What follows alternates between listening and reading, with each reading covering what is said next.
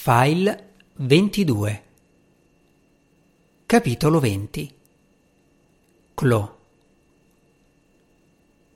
Pianse molto quella sera. Di solito non piangeva. Non aveva pianto così tanto nemmeno la sera in cui era morta sua madre.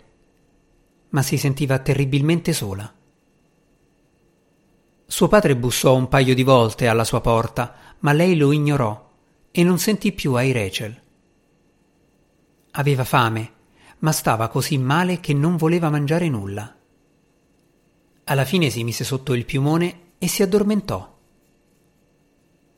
Fu un rumore quasi impercettibile a svegliarla, dei fogli passati sotto la porta di camera sua. All'inizio pensò che fosse un biglietto di suo padre, ma in ogni caso chiunque avesse infilato quei fogli sotto la porta se ne era andato, perché sentì dei passi che scendevano le scale. Ormai era sveglia e incuriosita. Guardò l'orologio. Era da poco passata la mezzanotte. Scese dal letto e andò a raccogliere i fogli. Erano scritti a mano, ma avevano qualcosa di strano. Li portò sul letto, accese la lampada e riconobbe subito la grafia. Era quella di sua madre. Era una lettera scritta a mano che era stata scansionata o fotografata e poi stampata. Chloe si sedette a leggere.